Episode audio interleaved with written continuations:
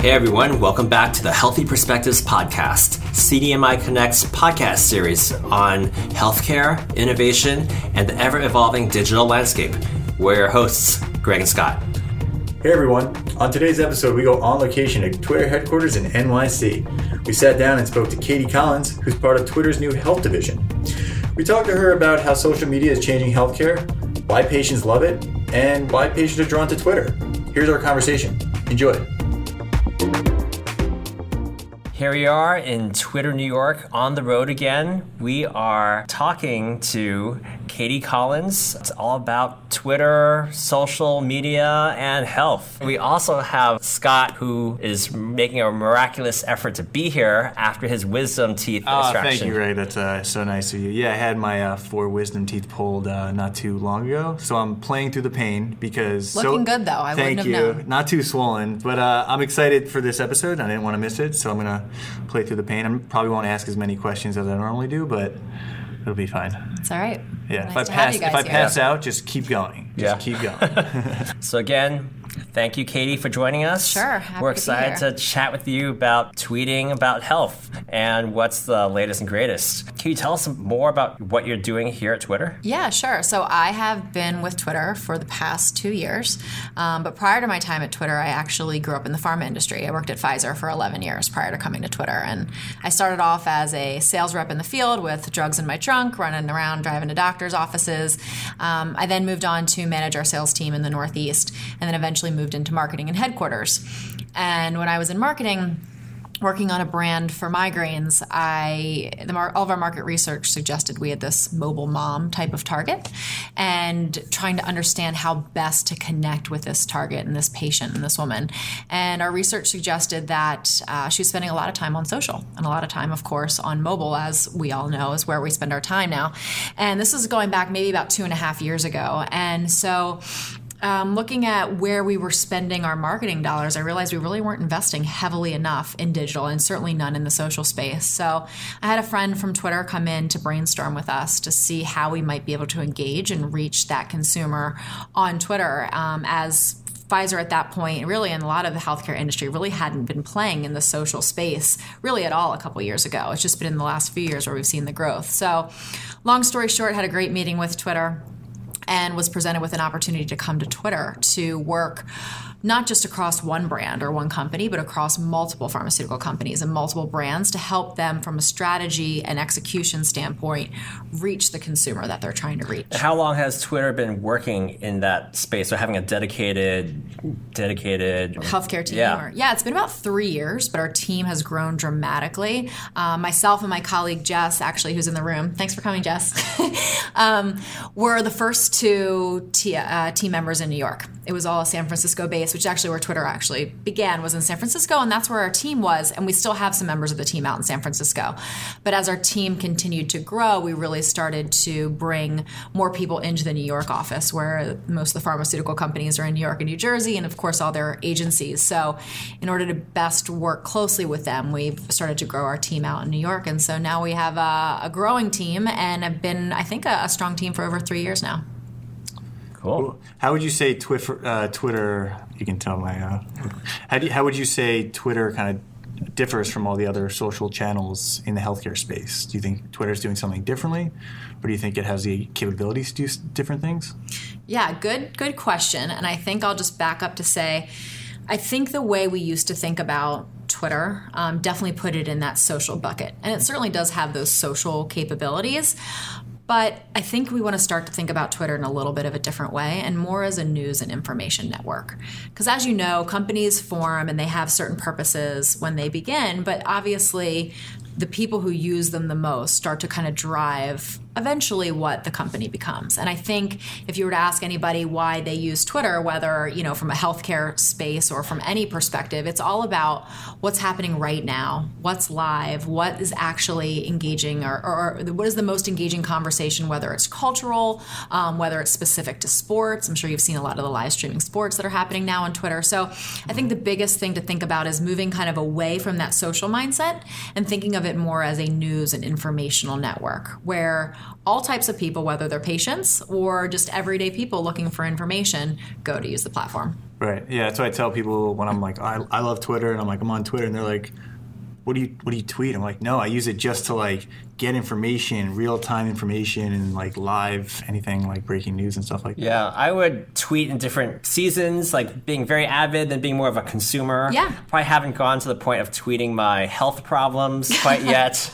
Yeah. um, but But I think I think what you guys are explaining is very typical user behavior, and I think part of what um, it hinders some people from using Twitter more is because they feel that need to tweet. They feel that need to always be putting information out there. When the reality is, that's not necessary. Just like you said, Scott, using the platform to more consume the information that's relevant to you in the here and now. Right. You know, when when you hear about um, anything major happening in the news, where's the first place you go? You go to Twitter to find what is the latest up to date information. Where is it happening? You're getting live reports from people on the scene. You're getting reports from other people affected. So I think the way that you're using Twitter is very similar to the way many people use Twitter. They're consuming a lot of information. I think I started using Twitter like nine years ago or so, um, and uh, like I believe our audience listeners are from a whole wide walks of life and ages. Could you give us a snapshot of what the Twitter demographics are today, Yeah. or else how it's shifted? So you started using it nine years ago. That's pretty impressive. You were a very early Twitter adopter, Yeah, I would is say cool. I think I used it like six years ago, and I thought that was pretty early. But So you guys started a long time ago. I've probably only been on Twitter about four years, and the reason I started using Twitter is I had an hour and a half commute each way every day to, to work to Pfizer, coming from Connecticut, and um, online shopping, you know, had to give at some point. Pinterest, I could only get so many ideas for things that I wouldn't have time to do. So I eventually was like, Twitter, that's a great place because I wasn't watching the news in the morning. I didn't have time to really do those things and keep up um, to date on a what was happening in the world in general and b what are the things that are relevant to me that i'm interested in? I just didn't have the time to keep up with it. So i joined twitter and that's how I passed my time on the train for over three hours every day and kept up to date with the latest things that are happening. So, um, I haven't been on as long as you. But so the, the demographics of Twitter, I think a, a misperception, and certainly one that I had prior to joining the company, was that it's a very young millennial platform. And I think it's true that we definitely do have a strong millennial um, base, but actually it's far more diverse than I even anticipated when I came. I think we certainly have those young, young users as well. Um, but I think if you look at the platform and how we've evolved over the past few years and look at the average ages, they're actually aging. So Twitter is getting a little bit older. So that older mindset, you know, we have our parents, we have our grandparents, we have, you know, younger brothers and sisters and things like that. They're on the platform. So I actually think it's a pretty wide variety of ages that use the platform. And I think maybe different ages do things a little bit differently. Maybe the younger people tweet a little bit more and the older people consume a little bit less. But again, I think that's that's relative to each individual. But um, it is surprisingly diverse across across all ages. And then if you look at the male female ratio, it's actually really balanced. And I know now people are even consuming tweets without even being on the platform, seeing be, being pulled into mainstream media and articles all the time. It's so true. I mean, even if you're not on Twitter, you can't help but see tweets, right? Um, Hashtags are everywhere. Hashtags are everywhere. I certainly overuse them in my personal life. Um, but I think when you think about tweets, um, they're ambiguous to popular culture at this point. Um, they are part of everything we do. You know, we you now have the ability to come to Twitter. You don't even have to have your handle, right? If Greg Greg Wong wasn't available and you're like, I'm not, you know, going to be on this platform, you could still consume all the information you're interested in from a logged out perspective. You search on Google for keywords, search results from from Twitter are going to come up right there. And certainly, you watch any news program or sports live streaming Yeah, tweets bottom, yep. across the bottom, and every sportscaster or news anchor, they all are going to have their Twitter handle Yeah. under their name. So I think it just really speaks to how Twitter has evolved into that news and information network. Right. So, how is just to bring us back in kind of the healthcare space? Uh, how would you say Twitter is really changing the, the healthcare landscape?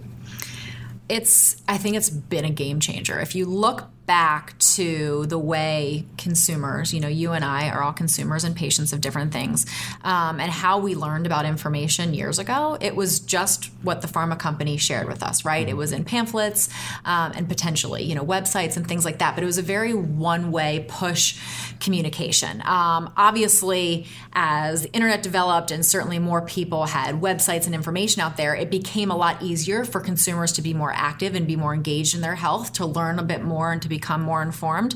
Um, but with social and, and Twitter, I think it's really been a game changer. You know, consumer research says that the number one or two reason people choose a product is through friends and family and from recommendations. And so, you know, when we go to a physician, oftentimes now we're pretty well informed about what's wrong with us and what product we think may work for us. And I think we are a very leaned in um, generation. And I think the people that leverage Twitter really go to Twitter to find the latest information on a disease state or a condition, whether it's from a thought leader or a physician in the space, or from a pharmaceutical company, or from an advocacy group, or even from other people that share that same um, that same concern or that same issue. Right. So yeah, I mean, like Twitter is definitely changing the way we communicate. I think all social media, I would say, is changing the way we. Yeah, it allows that two-way dialogue that really is so essential and so valuable. I think as a marketer, looking back through that lens at Pfizer, I mean, the best thing for us and our worst fear is talking to our patients, right? Yeah. Like we want that information because Yeah. all of that is what makes our marketing campaigns and what we develop for that consumer all that more valuable.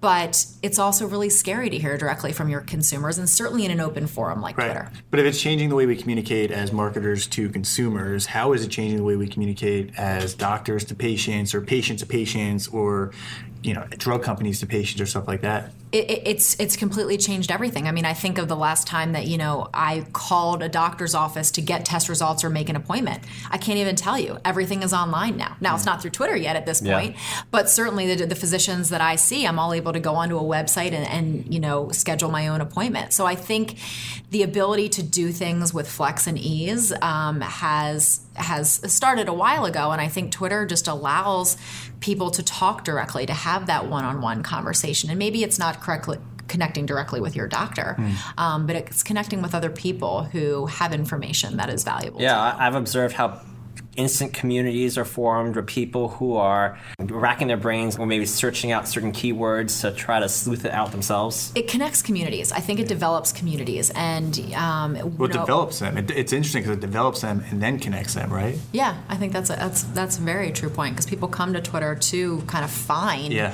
that other person that has the same concern or question or issue that they may that they may have, and I think Twitter is the place where you can really easily find that, um, and it allows you to talk to people far beyond your friends and family. You know, before it was just I could only talk to the people that were around me to get information. And now this whole new world has opened up where, you know, you said earlier, Scott, that you don't necessarily share your information. Maybe you said it, Greg, share your information on Twitter about your healthcare. And I think that's very true. I don't think we necessarily see patients tweeting their their next diagnosis, um, but we do see people using the platform to communicate a lot, and they're willing to share a lot more than I think the healthcare um, industry really ever thought. People are willing to share more in order to gain that information, to gain that that knowledge. Right. They're a much more leaned in consumer and focused more on their health and taking a lot more ownership of it. So I think you find people going to the platform to share what's relevant in order to engage and develop those communities. So, do you have any not like specific examples of ways patients are being advocates, but just overall that you're seeing from you know kind of the inside Twitter, seeing how patients or seeing how people are using Twitter to kind of communicate with others in their community? Yeah, you know, there's a really um, a really great story of a woman named Heidi Floyd, and I'm going to read a quote to you in a second. But basically, she um, was a Twitter user and reached out to um, my boss, Marianne Beliveau, who is the director of our, our healthcare vertical here at Twitter, um, and reached out to her directly because she didn't know who to thank. And she said um, that she was a mother, a cancer patient, a mother of three, expecting one again. So she, with three young children and another one on the way, she was a cancer patient. Um, and she often felt very, very alone in what she was going through. And she reached out to Marianne and found her to just say thank you. She said that Twitter really has become an invaluable resource to her as, as a cancer patient. And in her quote, when she, when she spoke with us, she said that Twitter has become a true lifeline I can request advice, consolation, encouragement, prayer, thoughts, and even jokes at 2 a.m. if necessary. That's great. Wow. I think it really sums up what Twitter can be for patients and their ability to find other people, to find the joke, to find the other support group that isn't always readily available in our really busy lives. I read something recently about how social media, and especially with Twitter, you can even just monitor the amount of conversation and chatter around certain issues at the, on the, given the pulse of a, a day, um, Yeah. especially with, around um, health awareness days where a certain disease or a certain cause Definitely, I think that that's one of the things and, and, and the value that really Twitter brings is the, is the data, right? And the data that allows brands and companies to most effectively align their message and, and reach their consumer. Because at the end of the day, they're looking to reach directly to that consumer, but you want to be really relevant, right? Our time is is very scarce and it's divided among so many different mediums at this point, especially when you're online and you're on digital. So.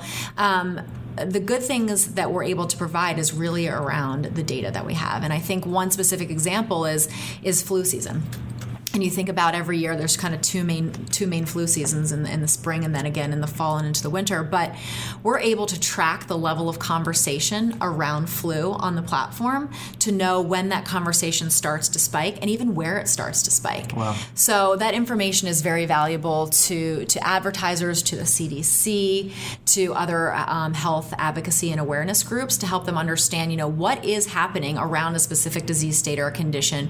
Where is that conversation? I mean think of the implications for zika right like Oh, yeah. to be able to take a look at the conversation about Zika on the platform and really understand where that po- where that conversation is coming from. Is it coming from Florida, where we're really seeing a lot of the Zika at this point, or is it coming from other areas? And I think there's a lot of amazing implications beyond just what an advertiser or a brand could ever consider, and really think about overall health and overall value that um, that large organizations can help with. Right. Are there fears from whether the FDA or kind of just uh, drug companies of, you know, people can say whatever they want on Twitter and there's Yep. a platform to, you know, make yourself vocal? Do you yeah, think there's a it's an open conversational platform and that and that's what it was built to be and, and that's what it is and i think yes there are always fears when you are dealing with a regulated industry like healthcare but the fear is far greater than the reality and i think what marketers and cust- and companies fear is a consumer speaking back to them. Even if it's positive how do we directly handle that in a public way? Or if it's negative or if it's an adverse event. And so um, i think there's been a couple of studies that really recently suggested it on twitter that less than 1% of the comments that brands and companies receive are negative and focused on you know adverse events and adverse reactions. So Oh, that's a great statistic. Well, I know it- as marketers, we've been up against the wall with Yeah. a lot of different scenarios Mm-hmm. with facing these client fears. Yeah, and it, it it's it's going to happen, right? Like that, that's the reality of, of any open network. But I think the value of allowing those comments is so important. I mean, s- most of the time, consumers just want to be acknowledged and they just want to be heard. They don't expect you to fix everything, um, but this really gives them a voice and that acknowledgement, and to know that a brand or a, a customer or a company engages and replies with them. That's all they're looking for. And I think the things that that customer that companies can do, and it, it's very simple. It's just planning for it. It's thinking about what are the potential comments and thoughts we're going to get. Let's have some pre approved responses ready to go so when that situation arises, we can engage in a very authentic voice, but also in more real time. Because as consumers, if we tweeted a brand or a company, a healthcare company, we don't really know any different than tweeting at Delta or any other airline, right? We expect a reply, we respect a response. Um, they don't necessarily understand some of the legalities that are behind the scenes that might make it a little bit more challenging for healthcare. But we're seeing companies do it every day and brands do it every day. Yeah, I think one of the best things, social media week, best quote I heard was like, you have to plan to be spontaneous. So you have to, you know, customer service is so vitally important that you have to plan all these, like, you know, who can tell the future? I can't. But, uh, if you know you have to think about what are all these scenarios that somebody might say or somebody might do and then just have something in place so that you're prepared when that when It's that just like any other scenario you would do planning for a brand. It's no different. You're just thinking about here's the medium, here's the types of questions, comments we may get, what are the responses that feel genuine, authentic, and are helpful, um, and then have those ready to go. So I, I think it's it's not that it's it's less complicated than you think, but it's certainly a new thing for, for pharma to embrace. I know there's been a lot of buzz around AI and chatbots, and I'm sure Twitter's a perfect marriage with that. Do you see a lot of innovation there, or do you see that it's more with like still real people being tuned in to the, the, the chatter at the handles? You know, it's a good question. I don't know if I know the answer yet. I think it's too new. I think it's too young on the platform. I think healthcare is continuing to evolve at a very rapid pace. Um, but I'm not sure how that's going to play out yet on Twitter. Well, we'll be watching. Yeah, we'll have to come back for round two. but it's, it's interesting because you know, like you're saying, like it, the, the platform is just evolving so quickly, and the world—I mean, the world we live in is evolving so quickly that it's always interesting to see how, with healthcare being so regulated, how are they staying relevant, and how are they using Twitter and using all these other social channels to their advantage, and Yes. like not saying, well, it's we're not. it's planning and monitor that. preparation Yeah. and that's and that's all it is and i think companies really are starting to recognize that traditional forms of media media are changing right? The, the days of just doing print tv or radio are really have gone to the wayside. And when you look at where people spend their time it's certainly on mobile. Um, and a lot of that time is with apps and one of those apps being twitter. And certainly from a news and breaking news perspective that's where people are going. So i think they realize that how do we most effectively engage with our consumers? We have to engage with where they are and where they spend their time. Like how many of us watch live tv anymore? I watch it for sporting events when i can and the news when i can. But other than that it's something that i'm watching on demand Yeah, on, on my. Own time Yeah, the only right? reason I have cable is for uh, sports, but now Twitter is live streaming football. Yeah, so I what kind of sports know. do you like? Do you like MLB, NFL? You know, you name it. We're gonna be we're gonna be live streaming on Yeah. Twitter. So I think Twitter's evolving to embrace those cord cutters, those people who don't have cable anymore, or those people who don't watch live TV. And even if we're watching live TV, you know we're not sitting through those commercials, right? We're multitasking, we're doing something else, we're on our phone. So being where your customers are is what brands are starting to do. And I think healthcare is definitely getting there. We've seen so much change in the past year and so much um, excitement and energy built around moving this way. So I, it, it's it's really exciting. exactly. What's the response from maybe maybe you don't know this, but the response from doctors and healthcare companies about like you know being so plugged into their patients, right? It used to be that you'd come in for an appointment and your doctor would see you and then you would leave and he would follow up with like a phone call or an email, but now that the Uberization of everything where you want something like right away in real time, right? Like what's kind of the response from that side of the world? It's an interesting question. I mean, you know, doctors are people too, so they want things in that same way, just the way their patients do. You know, they want that fast response. They want to be efficient. You know, with with everything being electronic medical records now, the world has just really changed in the way doctors engage with their patients. Um, there's that one-on-one time in the office, but I think a lot of that other time is just uh, you know offline communication through email or through records back and forth. So I think that it's something that doctors are still trying to figure out um, and what works best for them and their patient population. And I think maybe some types of physicians that engage with certain types of patients, um, maybe it is more valuable to have a lot of one on one connection and the ability to do that. Um, but maybe others it isn't. So I think that I'm not sure how yet. You know, we definitely see a lot of doctors leverage the platform in a way to connect with other physicians, um, learn from other physicians. We actually um, have a lot of activity around conferences when physicians attend conferences and sharing information and learning and following the relevant hashtag. And for those physicians who are too busy to be able to travel to attend those conferences, they can still follow along, be up to speed on the latest happenings and the latest developments. So I think we're seeing physicians really use it as a tool to keep themselves educated, um, as well as lean on and find those other physicians that may be dealing with similar situations than they are. And I'm sure patients look, going learn in the exact same manner at con- conferences, um, different symposiums, around events, to just tuning in or uh, webinars. Yeah, definitely. I think we have you know we have a lot of companies that hold Twitter chats, which basically give you know patients the ability to talk directly with the company or the physician to learn a little bit more about the new product or about the disease state or maybe how they handle certain things. So companies are more and more open to engaging and providing this as a resource and using Twitter as that platform to to provide that resource. Wow. Yeah. Um, you know, I know we've talked a lot about the, kind of the future of healthcare Yeah. and what it's and what it is shaping to look like. Um, but what are you kind of where do you see the future of healthcare? I know working with uh, CDMI Connect and the Omnicom Health Group, Yeah. uh, and being kind of plugged into the healthcare space and really understanding patients.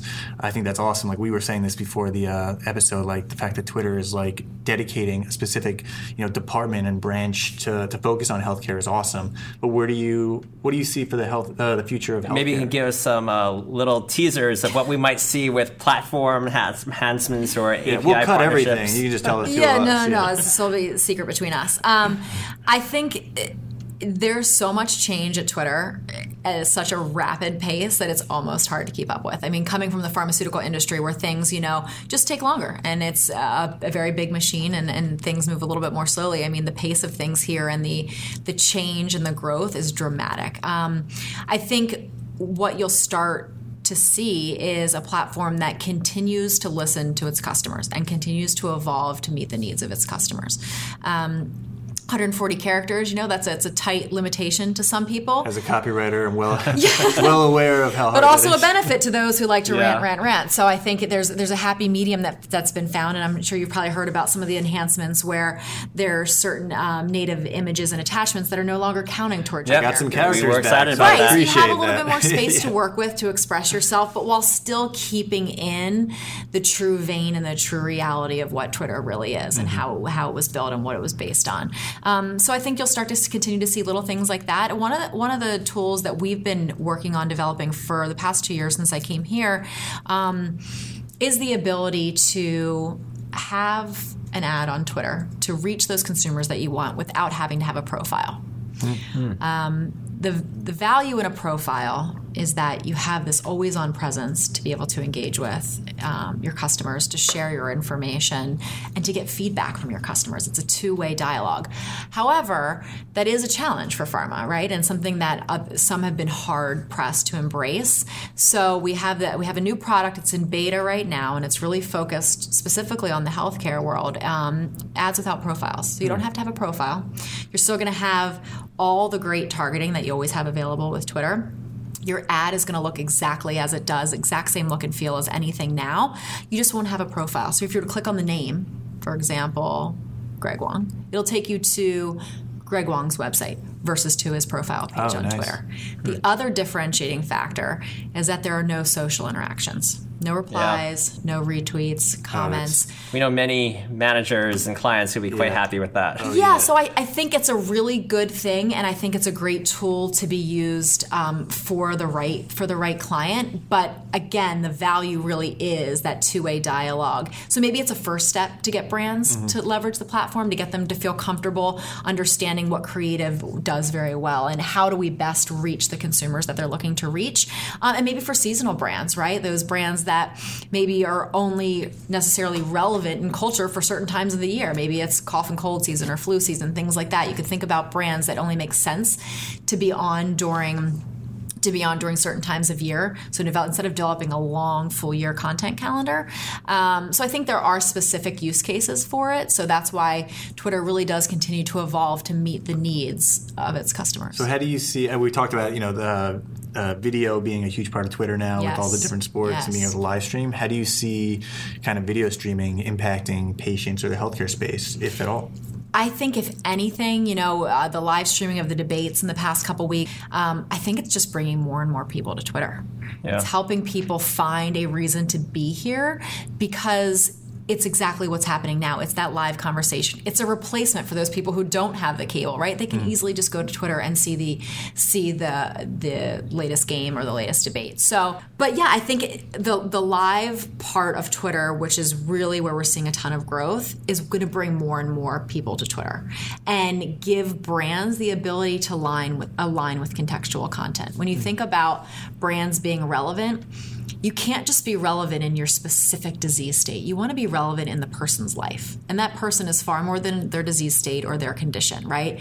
They're at they're sports fans, they follow politics, they're engaged in other culturally relevant events. So I mm-hmm. think that you want your brand to be integrated with the whole consumer's life journey versus just that one moment when they're thinking about their condition. Yeah. So I think it allows brands to kind of jump on and be a part of that. It's like it's like running TV commercials on Twitter versus running TV commercials on on actual TV. Yeah, I think that's a great thought, especially as we always bring it all back home to the patient life, the patient li- uh, impact, um, and how it's more than just this capsule interaction engagement, but the, really something throughout their whole uh, lifespan. Yeah, it's it's a journey for a patient, right? Sometimes they're only thinking about their issue and their symptoms or a problem or something like that. But I think that in reality, if you want to truly support your patient and to be part of their journey, then you're a part of their journey through all different phases of their life and all different situations that they're experiencing, not just when they have a need or they're thinking specifically about their condition. Yeah, not just on their commute in the morning. Not just on their, They're everywhere. which has luckily gotten shorter. so.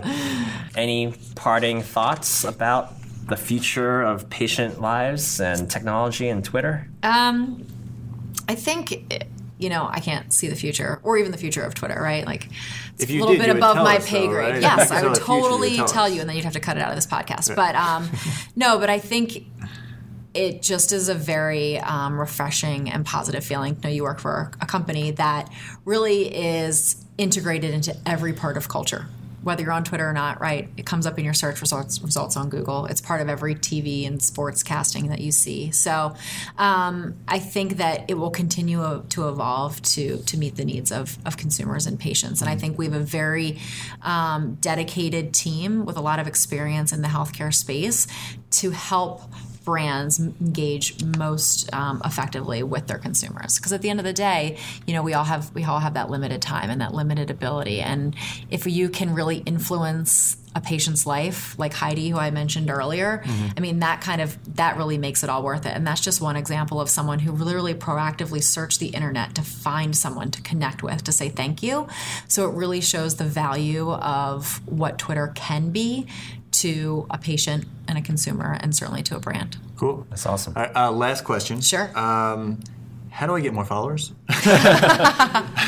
Hashtags. Hashtags? No, no. I keep trying. I keep content. following people. Ah, good content. Good content. How do you become Okay. a featured profile in the Twitter? You want to be verified, huh? That's, I do want to uh, be verified. Yeah. Final question. so do I. So do I. How do we get verified? So do I. So do, Do I. we get ver- being on Twitter now? Do we get verified? Is that how that works? yeah, actually, when you leave and you return your badge, they'll uh, they'll give They'll you a little us? form in order Oh. to quickly I'm get like verified. filling out It's forms. Super easy. So easy. yeah. Awesome. Well, thank you. This is uh this conversation was like uh, hashtag awesome. I'll, put, I'll be cute there and put it out there. Love it. Love Yeah. it. Thanks. Um, but thank you so much. Maybe for, you'll uh, get some more followers. What is your What is your handle? Yeah, our, our handle is CDMI Connect, so you can follow CDMI Connect um, to learn more about Twitter, healthcare, or the digital landscape. And um, thank you so much for joining us. And we'll Yeah. Thanks for coming. Appreciate the combo. Thank you. Okay. So that was our conversation with Katie Collins. Thank you, Katie, for joining us. We hashtag loved it. Stay tuned for future Healthy Perspectives podcasts. Follow CDMI Connect on our socials Facebook, Instagram, and Twitter. Leave us a comment. Let us know what you think about the episodes. And if you like it, give us a review on iTunes. And don't forget to subscribe so you never miss an episode. And with that, we'll see you next time.